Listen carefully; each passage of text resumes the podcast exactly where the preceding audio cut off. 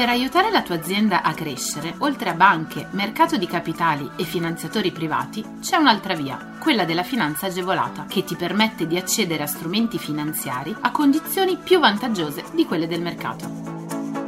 La comunità europea, lo Stato e le regioni, a cadenza regolare, danno la possibilità alle imprese di accedere a contributi e agevolazioni per favorire lo sviluppo delle aziende, la realizzazione di nuovi investimenti, l'assunzione di nuovo personale.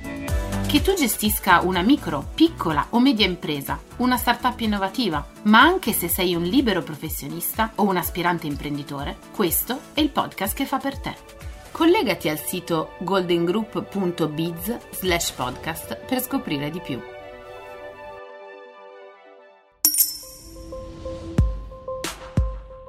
Emilia Romagna Agricoltura, via libera della Commissione europea al PSR per il biennio di transizione 2021-2022.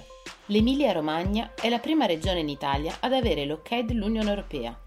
Oltre 400 milioni di euro per il rafforzamento della competitività e la sostenibilità ambientale dell'agroalimentare aiuti ai giovani e poi innovazione e transizione ecologica sono obiettivi fondamentali per rilanciare la crescita del settore semaforo verde dalla Commissione europea al programma di sviluppo rurale PSR della Regione Emilia-Romagna per il biennio di transizione 2021-2022 in attesa della messa a punto del nuovo PSR 2023-2027 dopo l'accordo del mese di giugno sulla riforma della politica agricola comunitaria.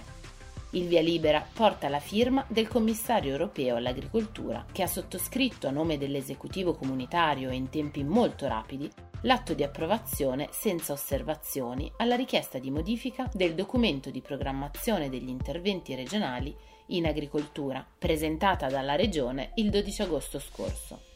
Come dicevamo, aiuti ai giovani, innovazione e transizione ecologica sono gli obiettivi fondamentali ai quali guarda il nuovo PSR biennale dell'Emilia-Romagna per rilanciare la crescita di un settore che proprio durante il periodo dell'emergenza Covid ha dimostrato quanto sia fondamentale l'agroalimentare per il presente e il futuro del nostro paese e del mondo.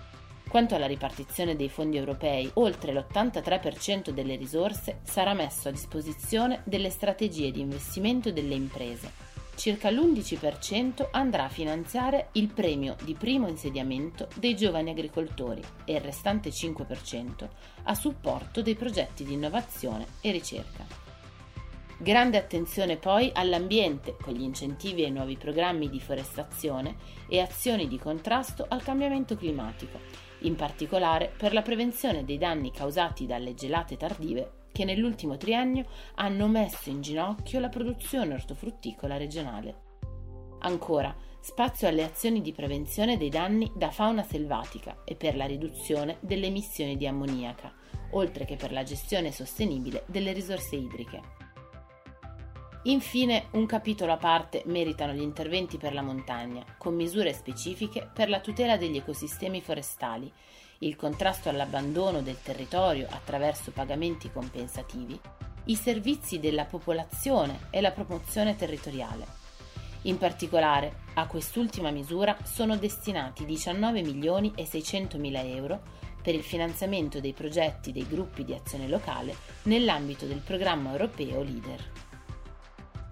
Per approfondimenti e news resta aggiornato sul nostro blog.